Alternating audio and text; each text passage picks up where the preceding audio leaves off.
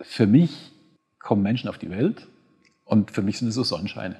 Und die haben so eine tiefe Urkraft. Sie haben das Potenzial für alles. Dann lernen wir relativ schnell, dass wenn wir nicht so funktionieren, wie das unser Umfeld will, dass wir irgendwie doch nicht mehr so dolle sind. Und irgendwann kommt so dieser gefährliche Punkt, wenn Menschen daran glauben, dass sie nicht okay sind. Und dann bewegen sie sich selbst. Und dann bauen sie neue Sonnen. Ja, oft kommen dann Menschen zu mir und sagen, ja, ich kriege, was weiß ich, das mit der Sensibilität zum Beispiel nicht hin. Und ich habe mein Warum darin entdeckt, dass ich einfach, ich habe diese tiefe Lust, dieses Bedürfnis, mit Menschen wieder in sie reinzublicken. Mal äh, hinter die Wolkendecke zu schauen, die sich da aufgebaut hat. Und da strahlt und ich verspreche dir eins, seit ich das entdeckt habe, hatte ich noch niemals ein Coaching, in dem jemand zu mir kam, der sagt, ich kriege das nicht hin, das fällt mir schwer und wir haben es nicht bei ihm entdeckt. Willkommen zurück bei The Hidden Champion mit mir, Johannes Wosilat. Ich interviewe Unternehmer und das persönlich und nah. Willkommen zu einer neuen Folge von The Hidden Champion. Ich bin Johannes Wosilat und heute erwartet euch ein besonderes Interview mit Axel Thüne. Nach einer soliden Ausbildung und vielseitigen Vertriebserfahrungen in mehreren Ländern entdeckte Alex seine Leidenschaft für die Aus- und Weiterbildung von Fachkräften. Mit einer starken Überzeugung, dass effektive Kommunikation im Geschäft den Unterschied macht und einer tiefen Wertschätzung für menschliche Interaktion setzt Axel sich leidenschaftlich für die Weiterentwicklung seiner Kunden ein. In diesem Interview erfahren wir mehr über ihn, seine Vision und seine Einstellung gegenüber einem erfolgreichen Arbeitsumfeld. Viel Spaß und A. Falls euch dieses Interview gefällt, dann zeigt es doch gerne mit einem Like und gebt uns gerne eine 5-Sterne-Bewertung bei Spotify. Vielen Dank. Hi. Hallo Johannes. Schön, dass du dabei bist. Ja. Und ich bin sehr gespannt, was du mir jetzt alles erzählen wirst. Du darfst dich kurz selber vorstellen. Warum bist du hier? Warum bin ich hier? Weil du mich angerufen hast und ich, ich dich als ähm, ganz spannenden Typ kennengelernt habe. Und dieses Thema, das du angehst, äh, speziell Verpraxen, liegt mir am Herzen. Und äh, ja, wenn du was von mir hören möchtest, ich habe so ein tiefes Bedürfnis, so eine Lust, Menschen mit sich und ihrem Potenzial in Verbindung zu bringen. Und oftmals ja, stehen die da und haben so den, so den Arm ausgestreckt mhm. vor ihrem Potenzial. Und immer wenn das Menschen schaffen, dann erreichen sie etwas. Und zwar schaffen sie es mit weniger Aufwand einen höheren Ertrag zu erzielen. Mhm. Das heißt, es braucht weniger Kraft, um mit mehr Leichtigkeit etwas zu schaffen und dabei auch noch Freude zu haben. Mhm. Und ich hatte ganz konkret, das war in einem Training, ähm, eine Verkäuferin war das, und wir haben so eine Situation aus dem Alltag trainiert und sie sagte zu mir, weißt du, diese Frage wird mir pro Woche bestimmt drei, vier Mal gestellt. Und ich beantworte sie, aber ich weiß nicht wie. Also das, was ich tue, ist eigentlich komplett unbewusst. Und jetzt wird mir eigentlich erst ganz gerade bewusst, wie ich es eigentlich zukünftig so gestalten kann, dass es wenig Kraft kostet. Wenn Menschen in ihrer Kraft sind, bedeutet das doch meistens, dass sie weniger Energie aufbringen müssen, um in ihrer Kraft zu sein. Mhm. Was hast du denn bisher erlebt in Praxen, wenn Menschen nicht in ihrer Kraft sind? Boah, du merkst, ich atme tief durch. ja, es ist teilweise erschreckend. Mhm. Also äh, teilweise kommst du irgendwo hin und alle rennen und alle geben ihr Bestes. Nur rennen sie vor allem in unterschiedliche Richtungen. Und ja, ich höre dann oft, ich gehe abends raus und ich bin total am Ende. Ich rette mich irgendwie noch in den Abend, dann wartet womöglich noch eine Familie auf mich. Und dann wird es echt schwierig. Und dann ist auch der, der Morgen teilweise so anstrengend. Und ich höre mittlerweile von Praxismitarbeitenden und auch von Inhabern und Inhaberinnen, dass sie manchmal überhaupt keine Lust mehr haben, dahin zu gehen. Mhm. Und das trifft mich zutiefst, weil ich das, was sie tun, wirklich bewundere. Und weil eigentlich das Ziel doch sein soll, dass man in der Arbeit glücklich sein sollte, oder? Wäre nicht schlecht, ja, ja. Also es sollte ja zumindest Freude bereiten. Und klar, es gibt ja auch äh, Momente, die sind schwierig, nur wenn du eh schon auf dem Zahnfleisch daherkommst mhm. und dann kommen noch solche Situationen auf dich zu, wie es gerade viele Praxen erleben, mit vielen Veränderungen, ja, dann, dann wird es manchmal echt zur Qual. Mhm. Erzähl doch mal so, ähm, wenn, wenn ich jemand anruft, ich sage jetzt mal ein, ein Arzt, ein Praxisinhaber, mhm. wie auch immer, ruft dich an und was sind so die typischen ähm, Probleme, die dann geschildert werden? Ja, da gibt es gerade einen Wandel. Also es war so vor 10, 15 Jahren war das alles ein bisschen einfacher, weil da riefen die mich meistens an und sagten, naja, ich möchte mehr Implantate setzen, ich möchte gerne mehr Patienten, äh, ich möchte gerne Umsatz machen. Und heute ist es halt oft, dass sie sagen, ähm, ich habe genügend Patienten, ich könnte auch viele Implantate setzen, nur mir fehlen die Mitarbeiter. Und irgendwie dieses Thema Führung ist halt verdammt schwierig. Haben Sie da irgendeine Idee? Und dann gucken wir, ob er wirklich an sich arbeiten möchte, weil das ist so ein bisschen, muss ich dazu sagen, das Unangenehme am Coaching. Es beginnt halt bei dir. Also du kannst dir jetzt nicht, was weiß ich, äh, eine Beim Chef. ja, ja, immer. Also wir steigen immer ein mit dem Chefcoaching. Und das ist für mich ähm, elementar, weil er möchte ja später, dass ich mit seinem Team arbeite. Und wenn ich ihn, seine Idee, sein Warum er das überhaupt tut, nicht verstanden habe, ja, dann wäre es ja gefährlich mit dem Team. Also ich, es ist ja Muss wichtig, erst- dass ich ja. muss seine Sprache sprechen. Ja, Ja. Und wissen, wo er hin will. exakt. Ja. Ja, okay. Ähm, das heißt, da, da ist ein Wandel zu spüren. Klar, man merkt das ja in vielen Branchen, dass äh, Mitarbeiter ähm, gerade Mangel sind ähm, in vielen Bereichen. Und dann geht halt auch der Umsatz drauf. Ne? Wenn du äh, keine Termine ähm, platzieren kannst, weil deine, deine Orga-Frauen fehlen, dann läuft's halt nicht. Ja? Ähm, wie, wie gehst du denn, also wenn, angenommen, du hast jetzt eine Vision gehört von, von dem Arzt, wie gehst du denn dann vor? Also was hast du so konkret ähm, so ein, so ein, sind das Fragen, die du, die du stellst, wenn du quasi äh, am Recruiting oder an den Mitarbeitern arbeitest? Wie, wie gehst du da vor? Also es gibt noch einen Zwischenschritt, darf ich dir noch einfügen? Ja klar, logisch. Und das ist für mich übrigens ähm, mit dem Chefcoaching der wichtigste Schritt. Ähm, wir gucken erstmal, was sind hier drin die Führungskräfte? Also angestellte Ärzte, Ärztin, äh, Praxismanagerin, ZMV. Also wer, wer leitet hier drin an? Und jetzt gilt zuerst mal die Idee des Chefs auf die Führungskräfte zu übertragen. Weil mein Auftrag als Coach ist, dass sie mich nicht mehr brauchen. Ja, also es geht ja darum, sie zu befähigen, dass sie das, was wir zusammen tun, dass sie das selbst umsetzen können. Und ähm, das Team erfährt erstmal, was ich so mit dem Chef erarbeitet habe für die Praxis. Hm, Also wo geht's vor die Praxis hin? Was ist die Außendarstellung? Was sind so die Wurzeln, die das Ganze trägt? Äh, was sind zentrale Werte der Praxis? Warum sollen Patienten zu uns kommen? Was verändert sich da? Was ist anders? Erarbeitest du diese Infos auch gemeinsam mit der Praxis dann? Ich beginne erstmal mit dem Chef. Ja. Also er oder sie muss aus meiner Sicht wissen, wo es hingeht. Und ich hab, hatte da vor vielen, vielen Jahren ein Erlebnis. Es war so in meinen Anfängen. Und da habe ich mit dem Team begonnen. Und dann haben wir erstmal so Praxisziel äh, definiert. Und dann kam danach eine Mitarbeiterin zu mir und sagt, sagen Sie mal, weiß mein Chef eigentlich nicht, wo er hin will? Also der muss doch wissen, wo er hin möchte. Es ist doch sein Weg. Und jetzt geht es ja darum, dass wir mit ihm daran arbeiten, wie wir das zusammen hinkriegen. Spannend. Ja. Ja, also wenn Hat dir das die Augen geöffnet? absolut, ja. Und ich habe gemerkt, das, was du da machst, ähm, das hat zwar oft funktioniert, ähm, wie, wie, wie dauerhaft das war, ist ja die andere Frage. Und erstmal geht es ja darum, also jetzt hast du einen Chef, der oder eine Chefin, die sehr erfolgreich sind. Die, was weiß ich, fast jedes Wochenende in irgendeiner Fortbildung sind, die den Master ähm, Implantologie und so weiter machen, die dauernd Veränderungen in der Praxis wollen. Ich meine, ich darf es direkt ausdrücken, das nervt natürlich auch Mitarbeiter. Dauernd kommt da was Neues. So, und wenn Mitarbeiter verstehen, warum möchte sie oder er das? Wa- Warum ist er so getrieben? Warum muss es immer das Beste sein? Warum muss es perfekt sein? Dann werden sie beteiligt und wir Menschen sind halt gern beteiligt. Und dann entsteht oft auch so eine Lust, da mitzumachen. Und dann haben die echt Bock. Und dann können wir zusammen gucken, naja, wie kriegen wir es denn so, wie kriegen wir das dann so hin, dass wir mit wenig Aufwand das so bestmögliche bekommen. Und wie kontrollieren wir uns? Wie kontrollieren wir unseren Erfolg, damit da Freude entsteht? Und dass es nicht einfach immer nur was Neues ist, was gemacht werden muss. Dir gefallen unsere Inhalte? Dann kannst du uns ganz einfach unterstützen. Abonniere unseren Kanal, folge uns, hinterlasse, wenn dir was gefällt, auch gerne einen Kommentar. Und wenn du glaubst, dass anderen Menschen dieser Inhalt gefallen könnte, teile den Link. Tausend Dank dafür.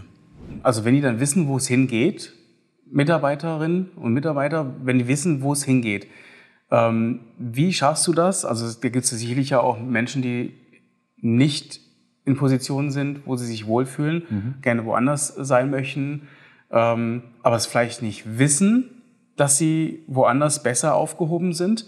Ähm, wie, wie gehst du da daran? Weil das sind ja dann mehrere Mitarbeiter, ja, die, die, die, mit denen du dann zusammenarbeitest. Und wenn du jetzt da reinkommst, musst du ja auf jeden individuell auch so ein Stück weit eingehen können. Mhm. Äh, wie, wie schaffst du das? Also wenn klar ist, wo wir hinwollen, mhm. dann definieren wir einen Weg. Mhm. Und dann merkst du relativ schnell, wer diesen Weg gut und leicht mitgehen kann und wer sich da schwer tut. Mhm. Also es kristallisiert sich raus. Wichtig dabei ist, ich habe eine Bewunderung für das, was die tun. Mhm. Egal, ob da jemand im Stereo irgendwas macht, äh, für mich ganz große Bewunderung für die Assistenz. Mhm. Ähm, dann die Damen in der Rezeption. Und die merken relativ schnell, oh ja, der schätzt uns, der schätzt mhm. es, was wir tun. Und dann kommt auch eine Offenheit. Und da sagt immer jemand, also ich sage es Ihnen ganz offen, eigentlich würde ich viel lieber, äh, was weiß ich, in der Rezeption arbeiten. Ja, okay. Und da können wir erklären, naja, wie siehst du denn die Aufgaben der Rezeption? Wir erleben auch oft, naja, wenn Sie es mal ausprobieren, ist ja gar nicht so easy, wie es immer von außen aussieht. Man sitzt ja immer nur an einer Stelle. Ne? Ja. ja, wir haben ja in vielen Praxen wie so eine Stuhlflucht. Mhm. Dass viele äh, Mitarbeiterinnen weg wollen vom Stuhl. Mhm. Weil ich finde, das ist, schon, das ist schon eine extreme Anspannung. Du bist da äh, immer am Zuarbeiten. Du sollst da wirklich, du musst ja Hellseherin sein. Du musst ja den drittnächsten Schritt deines des Behandlers oder der Behandlerin kennen. Äh, sollst ja. noch so den, den Patienten ähm, ja, unterstützen dann Hygienevorschriften, das Ganze dokumentieren, vorbereiten, das ist schon ganz schön heftig. Mhm. Mhm. Und das ist gerade für mich so eine innere Aufgabe, gerade auch diese Damen zu stützen und zu stärken, dass sie auch wieder erkennen, was sie da eigentlich leisten. Ja, ja. Ja, das, das kann ich mir vorstellen, weil ich, ich habe jetzt zum Beispiel mit einem ähm, äh, Techniker gesprochen, der sagte, ich helfe gerade Praxen, dass sie mit ihrer Einheit den Patienten und den Behandler alleine behandeln können, mhm. weil so viele Praxen so unterbesetzt sind, dass teilweise Stuhlassistenten fehlen. Mhm. Das fand ich auch krass. Mhm. So, das heißt, er überlegt sich äh, Schritte neu, die mhm. eigentlich einstudiert sind, die aber nur in Verbindung mit einem Assistenten funktionieren und da, äh, das, allein diesen Ansatz, die, auf diese Überlegung zu kommen, was kann ich jetzt an, an der Einheit selbst verändern, mhm. äh, dass, dass man alles alleine machen kann. Da dachte ich auch krass, weil eigentlich äh, sind das ja auch Sachen, äh, absaugen, was weiß ich, ich bin jetzt kein Zahnarzt, aber mhm. die, äh, wo einfach viele Hände auch gebraucht werden, ja. weil ja unterschiedliche Distanzen sind mhm. und unterschiedliche Patienten. Aber daran sieht man auch teilweise die Not, die da ist, mhm. ähm, dass auch die Seite der Technik äh, dann sich versucht weiterzuentwickeln, um diesen Mangel irgendwie äh, trotz allem auffangen zu können. Ja. Also es gibt auch eine frohe Botschaft. Ja, da, hau raus. ich hoffe, das hört sich jetzt nicht provokant an. Ähm, die Praxen, die es schaffen, Menschen, Mitarbeiter wirklich von Herzen zu führen, die eine Klarheit drin haben, die äh, eine, eine hohe Empathie, äh, die schaffen auch mal Menschen zu inspirieren und die auch einen klaren Plan haben und klare Vorgaben, ähm, die kriegen auch Blindbewerbung. Mhm. Und das ist natürlich ein Thema für viele Behandlerinnen und Behandler. Neben all dem, was sie da zu leisten haben, auch noch das, das hinzukriegen. Und es gibt für mich gerade so ein sehr bedenkliches Thema. Das, ist, das geht gerade äh, auch durch die Trainerkreise, so dieses Thema Generation Z. Und das wird sehr negativ dargestellt. Ich nehme die übrigens ganz anders wahr. Mhm. Ähm, das sind junge Menschen, die kritischer sind. Du kannst sie, kannst sie nicht mehr führen wie äh, im letzten Jahrtausend. Ja? So mit irgendwie kriegst mehr Kohle, wenn du brav bist. Und wenn du böse bist, irgendwie, dann kriegst Ärger. Das hat auch nicht, haut nicht mehr hin. Und wenn du sie erreichst, dann haben die echt Bock, dann haben die Lust mitzumachen und sind halt sehr sensibel. Und jetzt heißt es natürlich auch für dich in deiner Führungsrolle, äh, eine hohe Sensibilität an den Tag zu legen. Und das ist eine Herausforderung. Wie, wie macht man das? wie wird man denn sensibler? also klar, man braucht wahrscheinlich auch eine emotionale äh, Seite, eine emotionale Intelligenz um auf Menschen wahrscheinlich auch einzugehen, die äh, die das brauchen, auch wenn man selbst vielleicht das nicht hat, oder? Also wie, wie, wie, wie kriegt man das? Also ich glaube nicht, glaub nicht dran, dass jemand etwas nicht hat. Ich hatte ja. eingangs gesagt, dass ich äh, Menschen mit ihrem Potenzial in Verbindung bringe. Ja. Und äh, so über die ganze Erziehungszeit und Schulzeit und so weiter äh, merke ich, dass den meisten Dinge abgewöhnt wurden. Mhm. Und da haben wir so ein Bild, wie so ein Chef sein muss. Und das ist halt tradiert, das ist vorbei. Ähm, ich also ich habe noch nie jemand, also ich, du kannst ja nicht Sensibilität beibringen. Ähm, ich habe noch nie einen Menschen erlebt, der nicht eine gewisse Sensibilität hat. Ich habe noch nie Menschen erlebt ohne Sozialkompetenz. Also jedenfalls, ja, ich muss dazu sagen, ich arbeite nur mit Menschen, wo ich sehe, ähm, da ist eine bestimmte Sozialkompetenz da. Mhm. Also meine Erfahrung ist, und das ist auch meine tiefe Überzeugung, daher trete ich an, dass es Menschen in sich tragen. Und du hast vorhin mal was Schönes formuliert, du sagst, hast gesagt, wenn Menschen so in ihrer Kraft sind, und dann bist du halt auch in der Kraft deiner Sensibilität. Mhm. Wenn du in deiner Kraft bist, äh, hat es ja auch was mit Gelassenheit zu tun. Und wenn du in deiner Kraft bist, kannst du auf deine Ressourcen zugreifen. Und jetzt haben wir halt vielleicht große und kleine Stärken. Und wenn Sensibilität eine kleine Stärke ist, ähm, die du vielleicht eher weggeschoben hast, dann gilt es dir jetzt halt zu nutzen. Mhm. Mhm. Und dann auch richtig zu nutzen. Ne? Ja. Also in der Teamführung zum Beispiel und nicht in der Steri, weil da bringt es vielleicht nicht so viel. ja, also mit Sensibilität, das ist ja für viele so ein Soft-Begriff. Für mich ist es übrigens, um das Neudeutsch, so ein Hard-Begriff, weil sensibel an etwas heranzugehen, da gehört viel Größe und viel Selbstbewusstsein dazu. Mhm. Also ich muss da mit mir reinen sein. Also so den Knüppel auszupacken, da brauchst du relativ äh, wenig innere Kraft, weil da brauchst du eine äußere Kraft. Ähm, auf ja. Menschen einzugehen, so, so ganz individuell ähm, Interesse zu zeigen, ohne die Angst zu haben, das nützt jemand aus, das höre ich oft. Mhm. Ähm, das kostet schon einiges an Energie und Learning, ja. Mhm. Hast du ähm, mal so Hast du einen Tipp für einen, für einen Praxisleiter oder Praxisinhaber, wie er vielleicht mit einfachen Tools es schafft, in der Praxis in die Kraft zu kommen? Einen einfachen Tipp. Für so ein hey, komplexes. Ich habe ich hab nie gesagt, dass es einfach wird, ja. Okay. Also, oder es dürfen auch zwei sein, ne, die auch vielleicht aufeinander folgen. Aber so, dass man sagen kann, okay, ich kann mich, mich mit, mit dem Gedanken mal anfreunden, wie so ein, für mich ein Intro machen. Ähm, wahrscheinlich ist es auch nur ein kleiner ähm, Start, mhm. ähm, mit dem man dann selber vielleicht einen Schritt weiterkommt und klar muss man sich Hilfe holen, in, in, wenn man wenn man es nicht schafft, äh, in seinem Alltagsgeschäft sich auf solche äh, Sachen tiefer ein, mhm. einzugehen. Aber vielleicht gibt es auch schon mal so Anregungen, wo man sagt, okay, ich beschäftige mich jetzt mal damit. Ja. Also die erste Beschäftigung ist mit dir selbst. Also, dass du dein Warum kennenlernst, das können wir die meisten nicht nennen. Und ich habe eine Erfahrung gemacht, wenn du dein Warum dich nicht kennst, kannst du das Wie nicht verändern. Übrigens, wenn deine Mitarbeitenden äh, dein Warum nicht kennen, können die auch das Wie nicht verändern. Was könnte denn ein Warum sein? Warum setze ich Implantate oder äh, warum, warum, warum, warum habe ich mich für Zahnmedizin entschieden? Warum, mhm. warum äh, möchte ich, was weiß ich, die erste Praxis am Platz sein? Warum, warum äh, möchte ich empathisch mit Patienten umgehen? Also es gibt ja ganz verschiedene ähm, Vorhaben, die meist mhm. im, wie, wie, im Geheimen laufen. Mhm. Ähm, und die gilt es an die Oberfläche zu bringen. Also das ist das, was wir als erstes machen, wenn ich mit Behandlern arbeite oder mit Menschen überhaupt. Ja, warum, warum machst du das überhaupt, was du da machst? Und Lässt sich das leicht beantworten? Nein, total schwierig. Mhm. Also kannst du ja heute Abend mal in dich gehen, wirst merken, ist gar nicht so nee, einfach. mache ich nicht. ich habe jetzt was anderes vor. Äh, übrigens, ich habe das äh, mit mir selbst irgendwann bin ich das angegangen. Das hat sehr lange gedauert. Und da kam übrigens ein Teil von dem raus, wie du meine Vorstellung gehört hast, diese, diese, diese tiefe Bedürfnis und Lust auf Potenzial von Menschen. So, und jetzt, um den, auf den Tipp zurückzukommen. Mhm. Also, als erstes braucht es mal eine klare Vision. Also, dass du, äh, eine Vision ist ja ein, ein klares Bild der Zukunft. Mhm. Also, dass du mal weißt, naja, wo soll es denn hingehen? Dein Traum zum Beispiel. Mhm. Dann braucht es etwas, und jetzt wird es vielleicht, jetzt wird es etwas ähm, tiefer, ein tiefes Vertrauen, und zwar in dich.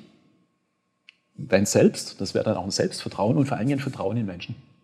Und jetzt werde ich oft gefragt, ja, muss ich jedem blind vertrauen? Nee, vertraue nicht blind, sondern äh, schaff klare Vereinbarungen. Treff Vereinbarungen mit Menschen. Mhm. Mit dir und mit deinem Umfeld, mit deinen Mitarbeitern. Mhm. Und dann gilt es auch eine klare Verbindlichkeit mhm. zu vereinbaren. Das in the game. Ja, ja, und, ja. und dann wird es also leichter. Mhm. Das heißt, ähm, wenn ich mein Warum weiß, hast du vorhin gesagt, kommt das Wie. Mhm. Und wie geht es dann da los? Wenn ich dann weiß, äh, warum ich das alles mache, was meine Vision ist, ähm, wo, wo kommt das Wie her? Also wenn du es dir leicht machen möchtest, dann teile dein Warum mit deinen Mitarbeitern. Und dann entsteht das Wie wahrscheinlich. Ja, und dann kann man sagen, okay, und wie kriegen wir es jetzt hin? Also ähm, das ist meine Fahrplan. Hauptaufgabe mhm. im Coaching. Ich sage, okay, ist das, ist das für euch verlockend? Ist das etwas, was ihr auch wollt? Ja, okay, lass uns gucken, wie wir da hinkommen. Und dann fangen ja Menschen an zu erfinden. Ja. Und immer wenn Menschen was erfunden haben, wollen sie beweisen, dass es funktioniert. Und ich habe die Erfahrung gemacht, wenn ich als Führungskraft komme und ähm, erzähle, äh, was ich für eine geile Idee habe, ja, dann kommt oftmals relativ schnell Widerstand. Der wird nicht offen geäußert, aber mhm. das ist innerlich. Lass die Menschen erfinden. Und dann kannst du dich auch zurücklehnen und sagen, hey, gute Idee oder die Idee, ja, die gefällt mir nicht so. Und jetzt, jetzt bist du nicht mehr in dieser Lieferantenrolle. Und manchmal hört sich das zu einfach an, ich weiß. Dass es tief gehen kann, das äh, ergibt sich schon allein schon bei, der Vers na, beim Versuch, sein eigenes Warum zu beantworten. Hast du denn dein eigenes Warum gefunden? Ja. Ähm, Wie lautet das? Da gibt es auch, ein, also auch ein, ein Bild. Für mich kommen Menschen auf die Welt und für mich sind es so Sonnenscheine. Und die haben so eine tiefe Urkraft. Sie haben das Potenzial für alles. Und dann kommen, dann lernen wir relativ schnell, dass wenn wir nicht so funktionieren, wie das unser Umfeld will, dass wir irgendwie doch nicht mehr so dolle sind. Also so das Thema Erziehung. Was weiß ich, in der Schule, du hast ein tolles Bild gemalt, die gibt dir eine Vier, so war es bei mir, und sagt irgendwie Thema verfehlt. Und Lehrjahre sind keine Herrenjahre, Assistenzzeit, was da alles so kommt. Und irgendwann kommt dieser gefährliche Punkt, wenn Menschen daran glauben, dass sie nicht okay sind. Und dann bewegen sie sich selbst. Und dann bauen sie das neue Sonnen. Äh, so Vorgabe aus der Vogue oder aus Men's Health, wie wir aussehen müssen, was für ein Auto vor der Tür stehen muss, was für ein Haus das wir haben müssen, wie der Urlaub aussehen muss, wie wir selbst aussehen müssen. Und ja, oft kommen dann Menschen zu mir und sagen, ja, ich kriege, was weiß ich, das mit der Sensibilität zum Beispiel nicht hin. Und ich habe meinen Warum darin entdeckt, dass ich einfach, ich habe diese tiefe Lust, dieses Bedürfnis, mit Menschen wieder in sie reinzublicken, mal äh, hinter die Wolkendecke zu schauen, die sich da aufgebaut hat. Und da strahlt's und ich verspreche dir eins. Seit ich das entdeckt habe, hatte ich noch niemals ein Coaching, in dem jemand zu mir kam, der sagt, ich kriege das nicht hin, das fällt mir schwer und wir haben es nicht bei ihm entdeckt. Mhm. Und bis zum vierten Lebensjahr konnten wir alles. Und dann haben wir irgendwann geblickt, dass wir doch nicht so dolle sind. Das hat uns den Weg gezeigt. Ja. ja. Und das ist manchmal sehr traurig. Bis zum vierten Lebensjahr? Ja, anscheinend ist so, ab dem vierten Lebensjahr greift dann die Erziehung so richtig. Also ich habe es erlebt, das hat mich so schockiert. Da kam unser Sohn, der war in der ersten Klasse, er kam irgendwann zurück, hat erzählt, was in der Schule passiert ist und sagte das Wort, ich war nicht schuld. Dann wusste ich, er ist angekommen in der Erziehung. Mhm. Ah, das ist verrückt, ja. Und mich hat dabei was tief berührt. Ähm, das ist so eine Selbstoffenbarung. Mhm. Ich hatte als junger Trainer so einen Traum. Ich habe mir so vorgestellt, dass ich auf den Bühnen der Welt stehe und habe so ein Voodoo, so ein Fläschchen irgendwie oder so Kekse, die ich in das Publikum werf und alle hauen sich das rein und werden erfolgreich. Mhm. Und kommen dann alle wieder zu mir und äh, ich bin dann so der Top-Trainer. Und ich habe es entdeckt. Mhm. Und das ist genau dieses Warum, das ich gerade beschrieben habe. Das ist nur kein Voodoo von mir, sondern das steckt in jedem Menschen. Und ich nenne das Urkraft. Und die gilt es nur wieder zu entdecken, zu heben. Und ähm, mhm. als Coach dürfte es ja eh niemanden geben. Kann ich auch nicht. Das kann jeder selbst. Wenn er möchte. Was ist denn deine Urkraft? Alles. Okay. Also, Das ist ich gebe dir ein Beispiel Antwort. Ich, Das ist eine coole Antwort. Ich habe doch dein Equipment hier so bewundert. ja. So, jetzt ähm, gab es für mich ein Schicksal. 2019 habe ich gesagt, äh, ich werde auch bei Vorträgen keinerlei Elektronik mehr einsetzen. Okay. Kein PowerPoint-Schlacht mehr, nichts mehr. Das war eine relativ ungeschickte Entscheidung, weil 2020 war ja alles weg. Also ich hatte ja im März 2020 keine Trainings mehr. Da ging ja nichts mehr live, da keine Bühnen. So, jetzt sieht man in meiner Haarfarbe, dass ich nicht mehr der Jüngste bin. Und dann war es ein innerer Kampf. Ja, glaube ich. Lässt einfach das bleiben? Wie lange hält, äh, reicht dir die Kohle? Oder gehst das Ding jetzt an? Und ich war komplett gegen Online-Trainings. Und dann habe ich lernen dürfen, dass es solche Mikros gibt, äh, dass es virtuelle Pinwände gibt, dass es wahnsinnig viele Möglichkeiten äh, da draußen zu entdecken gibt.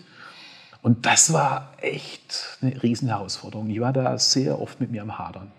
Und war später überrascht, wie gut Online-Trainings funktionieren können, mit einer Einschränkung. Und die ist da. Und daher ähm, war das für mich eine der größten Challenges in den letzten Jahren. Die, die Einschränkung ist wahrscheinlich die persönliche Ebene, die du versuchst zu kreieren, wenn du Menschen vor dir hast, ne? Oder? Und, und dann bist du auf einmal online und siehst vielleicht nur schwarze Bildschirme, weil Menschen eben nicht ihre Kamera einschalten. Du kannst dann wenig die, die Gedanken erkennen oder die Fragen erkennen, die in den Gesichtern vielleicht ist oder die Freude erkennen, ja. Also das, das, ich hatte auch einen Online-Kurs geben müssen und das war sehr komisch. Es waren 120 Leute dabei, die sich das angehört haben. Wow. Und ich habe mich sehr komisch gefühlt, weil ich einfach in die Kamera reingeredet habe und ich kein Feedback kam. Ich habe kein Feedback bekommen. Und es war sehr eigenartig. Und es war ein, nicht ein Webi, also es war ein Webinar und da sieht man eh keine Gesichter. Und das fand ich schon, da habe ich gesagt, nee, das kann ich nicht. Ich brauche, äh, wenn ich Gruppen vor mir habe, ich meine, ich mache das ja nicht oft, aber ein paar Themen gibt es, äh, über die man sprechen kann, aber ich brauche dann Gegenüber, um zu erkennen, folgen die mir jetzt, können die, können die mithalten oder ähm, sind die vielleicht auch schon weiter, kann ich Themen überspringen? Das, das hat mir alles dann gefehlt, diese, dieses, das Gefühl. Und da habe ich gesagt, ich mache es einfach nicht. Ja. Also ich war überrascht, wie ähm, gut es ging. Und wie gesagt, diese Einschränkung ist, ähm, wenn wir Menschen aufeinandertreffen, dann passiert was zwischen uns ohne Sprache, wie bei Tieren auch. Nur Tiere sind sich dessen viel bewusster. Ja. So was weiß ich, so ein Hund, der riecht halt an drei Körperöffnungen, da kennt er genau den Gemütszustand, alle Krankheiten, die Geschichte. Und bei uns Menschen, also das riechen wir nicht alle an Öffnungen, nur wir treffen aufeinander und dann passiert was ganz ohne Sprache. Ja. Ganz viel mit Ja. Spiegelneuronen. Da, also oftmals trifft man jemanden und weiß eigentlich genau, was der denkt. Und das fehlt. Hm, Das geht zu einem bestimmten Punkt. Also für mich auch klar, äh, bei mir müssen die Kameras an sein. Ich habe das einmal auch gemacht, dass du sprichst in, ins Dunkle. Obwohl das Ergebnis ganz gut war, nur habe ich mir gedacht, dann wäre es besser über einen Call gewesen. Dann Richtig. sehen wir uns alle nicht. Hm? Ja. Ich habe sehr viel Bock, also mehr Hirsch als Bock, coolen Funktionen, äh, coolen Content zu kreieren, der sein Ziel erreicht. Und Content ist für mich Foto, Film, ähm, und das kann alles sein. Das kann sein, ob ich einen Recruiting-Film mache oder es kann sein, ich möchte etwas transportieren, eine, eine Nachricht transportieren, die so zu gestalten, dass sie dann auch ankommt. Und da muss man sich eben auch mit dem Wording und mit den Inhalten auseinandersetzen und dann mit der, mit der Ausstrahlung der Person. Man muss mit dem Licht äh, äh, sich auseinandersetzen. Wie soll das wirken? Und das macht mir schon Spaß. Ja. Ich sehe gerade so ein, so ein Funkeln in deinen Augen. Ja. Ich nenne das so das innere Feuer. ja. Was siehst du denn gerade so? Ich jetzt? Ja, wenn du das geschafft hast mit Dich? jemandem. Ach so. Ja, du warst ja gerade kurz in einer anderen Welt. Ja, ja, also genau, So also- in deiner, in deiner Warum-Welt. ja, richtig, genau. Also ich sehe da, ähm, dass ich da wirklich viel Lust habe. Und äh, ich merke da auch, dass ich da richtig performen kann. Also gerade, ähm, wenn ich irgendwo hinkomme und es heißt es, Recruiting-Filme zu drehen oder ähm, situative Erklärthemen ähm, in einer Praxis äh, umzusetzen, die entweder für die eigene Weiterbildung ist oder sogar um Patienten zu erreichen, ähm, da bin ich da und da bin ich voll drin. So, und dann nehme ich auch die Zeit nicht wahr, sondern ich bin drin und ich arbeite mit den Leuten zusammen geilen Content. Und mhm. Da bin ich dann in meinem eigenen Kosmos. Und, und da kann ich auch richtig leisten. Klar, ich bin danach platt ohne Ende, mhm. weil ich sehr viel leiste, mhm. aber es dann nicht spüre. Ähnlich wie beim Schwimmen. Ich, mhm. während des Schwimmens merke ich nicht, dass ich fertig bin. Aber dann versuch mal aus dem Becken rauszulaufen, äh, nach einer Stunde oder nach zwei. Dann muss ich erstmal gucken, wie man läuft, weil es eine andere Laufbewegung ist. Ja, und dann strengt das erstmal an. Und so ist es eben auch, wenn man, wenn man im Einsatz ist. Es strengt an den Körper, aber auf eine positive Art. Mhm. Und du äh, hast viel, viel, viel zu, du kannst viel erreichen. Also mehr als wenn du darauf keinen Bock hättest. Mhm. So, und dann hast du auf einmal ein Ergebnis, hey, wir haben jetzt acht Filme gedreht, geil. So, dann, dann freut man sich, weil das, wenn du keinen Bock gehabt hättest, hättest du vielleicht mit Mühe eins hinbekommen, was dann gut ist. Aber wenn alle mitziehen und du in deiner Lust bist, dann läuft das. Jetzt hast du gerade erlebt, was es bedeutet, mit seinem Baum in Kontakt zu kommen. Und die, die es sehen können, äh, man hat einen Strahlen gesehen. Ähm und übrigens ja, nicht, ja. Dies, nicht dieses Grinsen, sondern ja, ein Strahlen, innere Strahlen. Und du hast gemerkt, ist, äh, wir haben gerade die Rollen getauscht, weil jetzt fängst du an von, von, von deinem Ja, ich habe jetzt über mich geredet. Verdammt. Ja, du hast von deinem tiefen Inneren erzählt. Ja. ich stelle jetzt hier die Frage. Ja, guck mal, jetzt guck mal, das kann man so, ich, ich kriege gerade Gänsehaut. Weil das ist dieser Moment, wenn Menschen mit sich in Kontakt kommen wenn sie sprühen und du hast gerade, ich habe gesehen, wie da so Bilder vor dir abgingen. Ja, klar. Ja, klar. Äh, ich konnte spüren, ja. Äh, so wie so, ein, wie so ein Glück, das da, das da rüberkam. Ja. Deine Stimme hat sich verändert, deine Konstitution, deine Haltung, alles war eine andere. Du mhm. warst, jetzt warst echt in der Kraft. Mhm. Und das mhm. ist, das, Geil. Äh, das ist übrigens ein Teil meines Warums, sowas mhm. zu erleben. Mhm. Und das, äh, das hatten wir so nicht geplant, aber das ja. hat ähm, also mich auf jeden Fall zutiefst berührt. Mhm. Und daher mache ich das.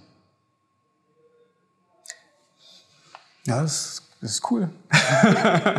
Wie, aber ähm, wenn, wenn eine Wolkendecke jetzt da ist, mhm. ich meine, es gibt ja jetzt auch Menschen, die nicht offen sind oder nicht ähm, aus sich herauskommen, nicht diese extrovertierte Art haben, vielleicht eher die Denkermenschen. Wie kommt man an sie ran, dass du deren Sonne erkennst oder wiederfindest? Jetzt musst du halt deine Kiste, deine Trickkiste auspacken. Nein, ja? eben nicht. Nee? Nein, eben nicht, eben nicht. Ähm, wir haben vorhin von Sensibilität gesprochen. Ja. Und ähm, das ist jetzt schön, dass du das so ähm, polarisierend dargestellt hast. Mhm. Es gibt da nicht den Denkertyp. Es gibt Menschen, die ähm, haben so eine, also die nutzen es am liebsten ihre große Stärke. Und hinter dem Denkertyp ist immer ein Riesengefühl. Mhm. Und es gilt nur, diesen Menschen zuzuhören. Also man denkt ja oft so, das extra, Extravertierte wäre so alles nach außen. Ja, ist es. Und jetzt kommt er immer so mit dieser Introversion. Also man merkt ja, dass ich recht extravertiert, also recht viel extravertierte Energie in mir habe. Und mhm. da ist auch eine Introversion. Und wenn ich auf jemanden treffe, der eher ruhig ist, mhm. der eher am Denken ist, dann lasse ich mich auf ihn ein. Du merkst, es war gerade eine größere Pause, weil mhm. der liebt halt mehr Pausen. Und wenn ich ihm den Raum gebe und die Zeit gebe, dass er was sich von sich zeigen kann, dann kommt irgendwann eben auch das Gefühl und dann werden Menschen, die wir als sehr introvertiert einschätzen, plötzlich hochextravertiert. Und erzählen die. Weil sie sich dann öffnen. Ja, das ist die Magie, die zeigen was von sich. Mhm. Und das ist jetzt halt eher eine kleine Stärke. Also für mich gibt es auch keine Stärken und Schwächen, sondern es gibt große Stärken und kleine Stärken. Meine große Stärke ist eher die Extraversion, meine kleine Stärke ist eher die Introversion. Das heißt, wenn ich irgendwo hingehe, konzentriere mich auch auf meinen introvertierten Anteil, nämlich, darf ich es mhm. sehr salopp formulieren, zuhören und Fresse halten. Mhm. Und Menschen den Raum geben, den sie dann auch betreten. Kurzer Werbeblock in eigener Sache. Stell dir vor, du hast ein eigenes Team, das jeden Monat erstklassigen, fesselnden Content für dich erstellt. Sei es Fotografie, Film oder 3D-Visualisierung. Wir bringen deine Ideen zum Leben und sorgen dafür, dass sie genau ins Schwarze treffen. Und das Beste daran, du hast die Kontrolle über dein monatliches Budget und kannst gemeinsam mit uns entscheiden, welche Projekte Priorität haben. Hast du selbst Filmmaterial aufgenommen, weißt aber nicht, wie du es schneiden sollst, kein Problem, wir sind Meister im Filmschnitt und verwandeln dein Rohmaterial in ein atemberaubendes Meisterwerk. Oder hast du spezielle Anforderungen, wie zum Beispiel Content für Recruiting? Auch hier haben wir dich abgedeckt. Wir kreieren Content, der erreicht, überzeugt und deine Ziele vorantreibt. Lass uns gemeinsam etwas Großartiges erschaffen. Also lass uns gemeinsam durchstarten. Dein Johannes von der Champion Agency. Und jetzt wünsche ich viel Spaß beim Interview. Ja, ja. Ich hatte auch eine Situation und das, das hat auch gezeigt, ähm, ich beschreibe mal die, die Situation. Ich hatte eine Mitarbeiter ähm, vor mir, die ich fotografieren sollte. Viele. Es waren bestimmt 20 ähm, Helferinnen etc. Und bei einer Frau habe ich nicht das Gefühl gehabt, dass sie authentisch ist auf dem Bild. Mhm. Also es ist immer, das hört sich jetzt komisch an, das ist jetzt vielleicht auch so ein Fotografending, ja, aber man versucht ein, ein Bild zu schaffen, wo du das Gefühl hast, das ist die Person. Ne? So wirkt die, so mhm. ist sie. Wo vielleicht ein Vertrauen rüberkommt, wo, äh, wo man das Gefühl hat, ja, das ist die Person, die ich dann auch vor mir habe, mhm. so von ihrer Art her. Kein aufgesetztes Lächeln, ähm, kein komisches Grinsen, sondern vielleicht auch mal lachen, vielleicht aber mhm. auch mal ernst geguckt. Aber mhm. das ist sie. Und sie wirkte echt komisch. Und da habe ich gesagt, sag mal, Beschreibe mir mal deinen dein Morgen. Irgendwas, irgendwas ist hier. Ich, ich komme ich komm gerade nicht auf das Bild. Das mache ich auch nicht auf, weil oftmals ist man so im Flow und es funktioniert. Aber bei ihr habe ich auf Biegen Brechen kein schönes Bild hinbekommen. Und irgendwann kam raus, dass sie den Auftrag bekommen hatte, sie sollen sich alle schön machen. Und dann wurde ihr gesagt, zieh doch die Brille an, die sieht besser aus als die andere, die du äh, gestern angehabt hast. Und dann hast du gemerkt, sie ist in eine Rolle geschlüpft, in der sie sich nicht äh, wohlfühlte. Mhm. Und sie hat ein Augenthema gehabt mit dieser Brille. Das heißt, sie hat die ganze Zeit, während ich sie versucht habe, in ihrer Schönheit zu fotografieren, sich die ganze Zeit auf diese Drecksbrille konzentriert. Mhm. Und dann habe ich irgendwann, das hat dann 10, 15, 20 Minuten gedauert, ähm, habe ich gesagt, jetzt ziehst du die einfach, einfach mal aus, ja, mhm. und, und wir versuchen es nochmal. Und dann war es sofort, das Bilder.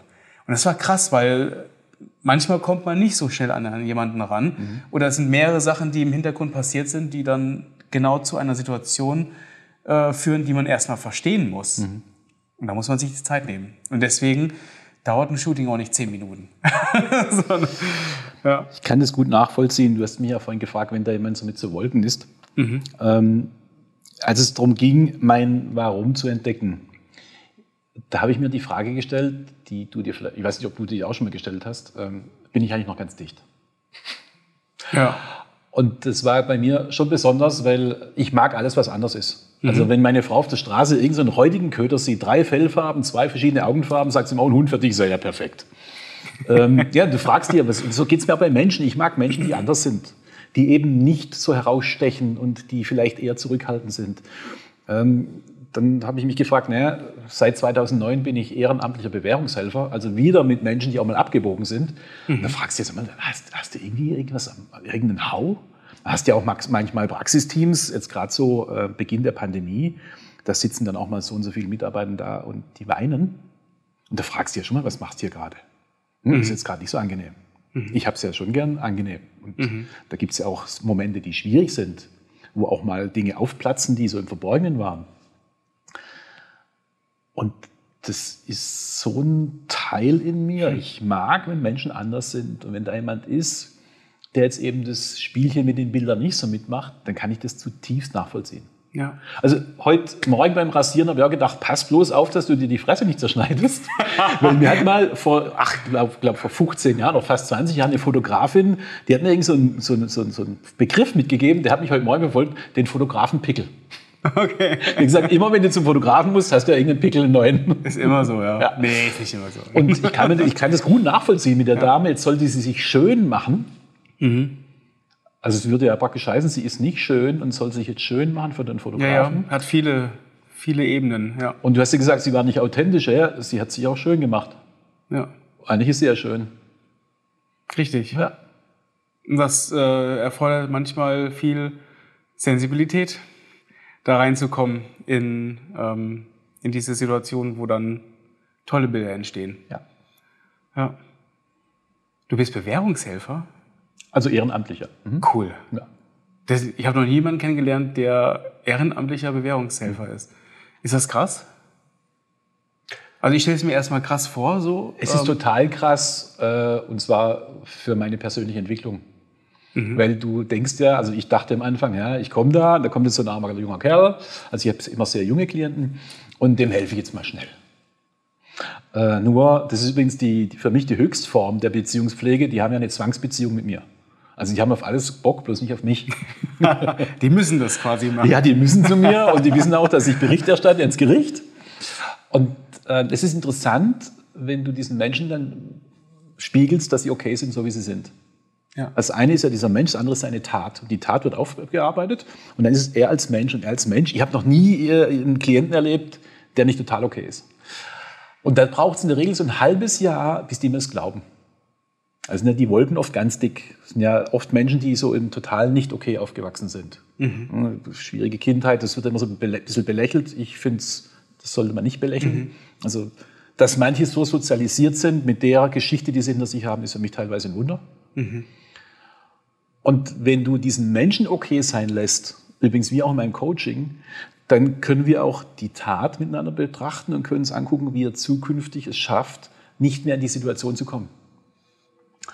Und weißt du, Hannes, wenn so nach drei Jahren jemand vor dir sitzt und sagt, hey, ich, bei mir gehen gerade überall die Türen auf und du jemanden zurückgeben kannst, nee, nee, die gehen nicht auf, die machen sie auf.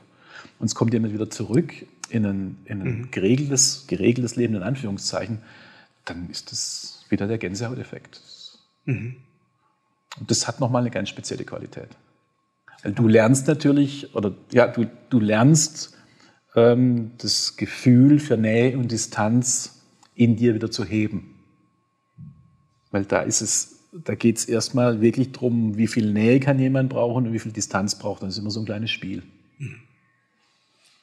Hast du, was war da so dein einschlägiges Erlebnis im im, im Knast, kann man so sagen, im Gefängnis?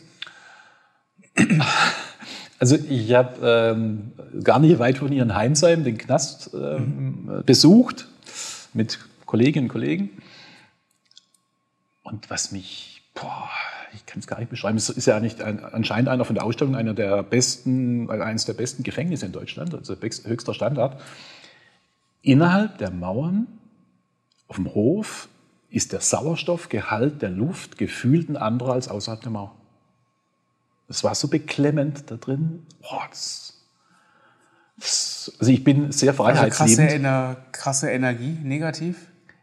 Als, ob, als ob da weniger Sauerstoff, ich konnte schwerer atmen. Verrückt, ja? Ja, also ich war nicht hinter Gittern, sondern nur in diesem Hof.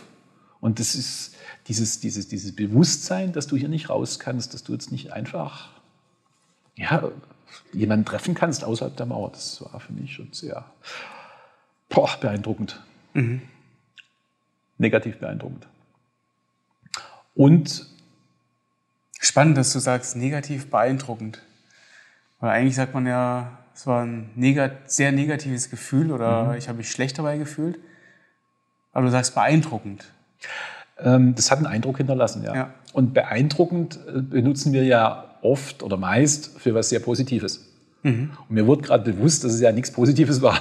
Ja, ja, ja deswegen ja, negativ beeindruckend. Ja. ja. ja, verrückt. Und hast du schon mal ein Feedback bekommen, dass das, was du machst, ähm, denen auch geholfen hat? Ja. Also ich habe, das Jahr kommt jetzt so äh, ja. aus voller Brust, weil ich vor drei Wochen ähm, mich verabschiedet habe von einem Klienten. Mhm. Und ein ganz, ganz intelligenter junger Mensch. Toller Kerl. Und ähm, er hat mir auch zurückgespiegelt, dass ich ihm das, dieses Gefühl vermittelt habe, dass er okay ist. Und er hat sich bedankt für diese, für diese Begleitung. Und einfach dieses, wie soll man das beschreiben? Mir fällt gerade nur ein für das Sein. Also ich war mhm. einfach da, ohne an ihm rumzupfuschen. Mhm dann merken Menschen, das vielleicht auch das, wo du vorhin sagst, mit dem Introvertierten, mit dem Denker, dann merken die, ja, ich bin okay, dann öffnen sie sich. Mhm. Und dann werden auch Dinge geteilt, von denen du nie gedacht hättest, dass das mal äh, in so einer Zwangsbeziehung passieren kann. In so einer Zwangsbeziehung meinst du, weil du dann ähm, quasi da sein musst und er sich mit dir auseinandersetzen muss. Ja. Ja, okay. Er hat einen Termin mit mir, den muss, er, den muss er einhalten. Er hat Auflagen vom Gericht, die er einzuhalten hat. Ich habe das zu überwachen. Ich schreibe Berichte ins Gericht. Ähm, also ist ja zunächst mal nicht so lustig. Ja, glaube ich. Ja, jetzt muss er da irgendwie nach der Arbeit, also wenn er hat jetzt Arbeit, äh, muss er sich da noch irgendwie da mit seinem Bewährungshelfer treffen. Das ist zunächst mal jetzt nicht irgendwie so eine große Freude. In welchem Ziel? Also was ist der Grund für dein Zwangskommen? Oder also für dich jetzt nicht, aber für, für den, der, ähm, der quasi dann mit dir das machen muss. Was ist das Ziel dahinter? Das Ziel ist Straffreiheit. Okay. Das Ziel ist, dass er seine Bewährungszeit äh, ohne irgendeinen Rückfall äh, schafft. Ja. Und nach Möglichkeit gucken wir natürlich, okay, wo geht's denn für dich hin? okay also, Also dann geht es ja darum, was weiß ich, dass er sich von seinem Freundeskreis trennt. Ist ja oft das, Thema Drogen und so weiter im Spiel. ja. Ähm, wie er für sich eine Zukunft gestalten kann. Vorhin waren wir beim Thema Vision. Potenzial entdecken wahrscheinlich auch. Ja. Also die meisten, die ich im treffe, die sagen am Anfang, äh, ich habe keine Ziele. Die sind einfach. Kann ich verstehen, ne? Wenn, man hinter den, wenn du schon sagst, negativ beeindruckend, allein das Gefühl, in, den, in dem Hof zu sein und dann erstmal da drin zu hocken, hinter Gittern und nicht rauszukommen, ist natürlich auch erstmal sehr eine visionslose Geschichte. So. Krass, okay. Nimmst du auch viel da, da mit ähm, in, in deinen Praxisalltag, sage ich mal?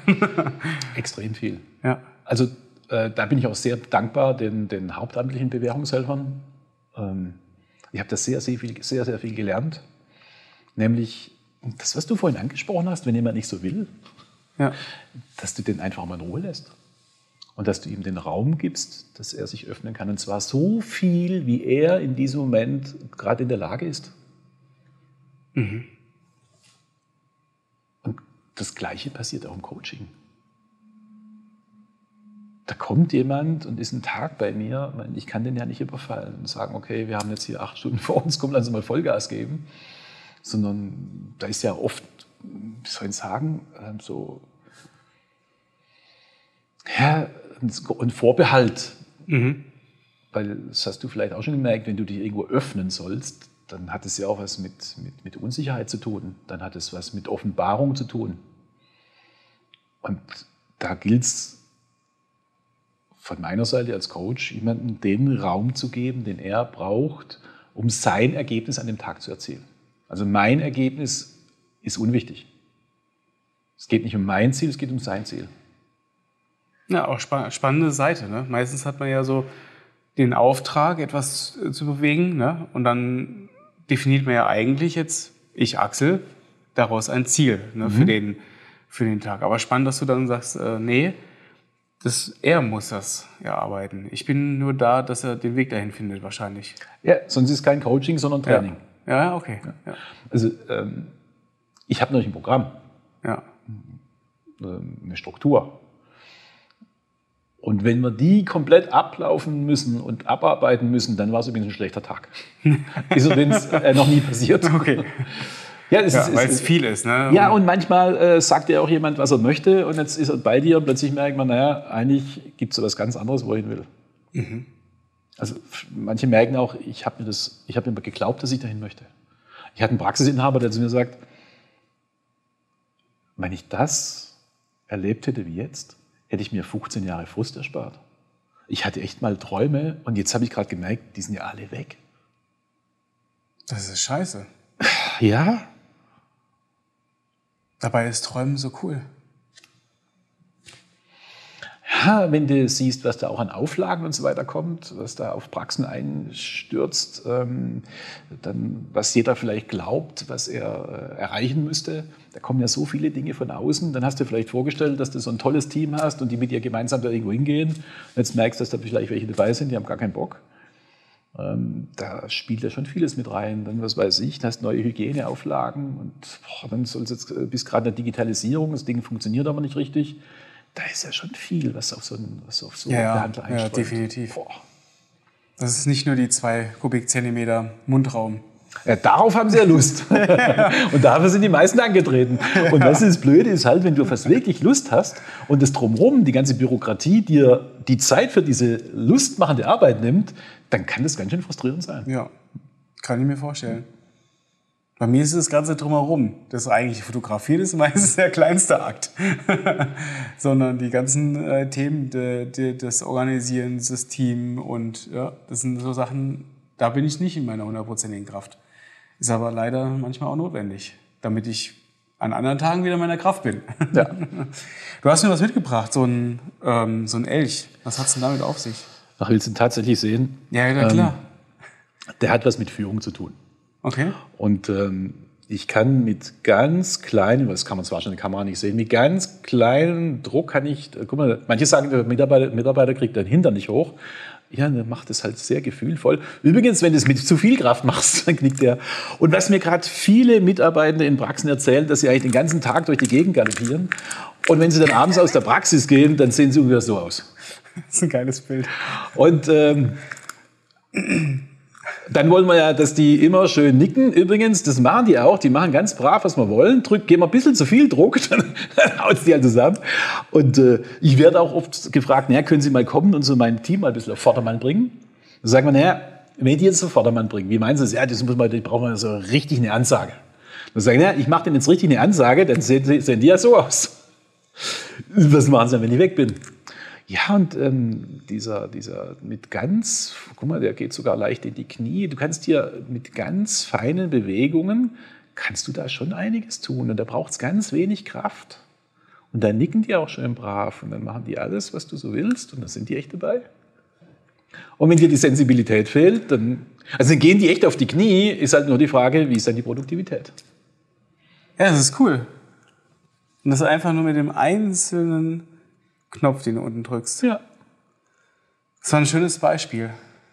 Das hat nochmal den ganzen Inhalt, eigentlich hat es nochmal das ganze Interview jetzt mit dir zusammengefasst in genau 60 Sekunden. Das ist die Kraft von 3D-Modellen. ja, geil. Also, ich glaube, ähm, es war sehr rund. Echt? Ja, vom, vom Für Gefühl. mich fühlt es sich auch so an, ja. ja. Mhm. Wollen wir irgendwas aus den Hüften leiern? Oder eigentlich war es schön.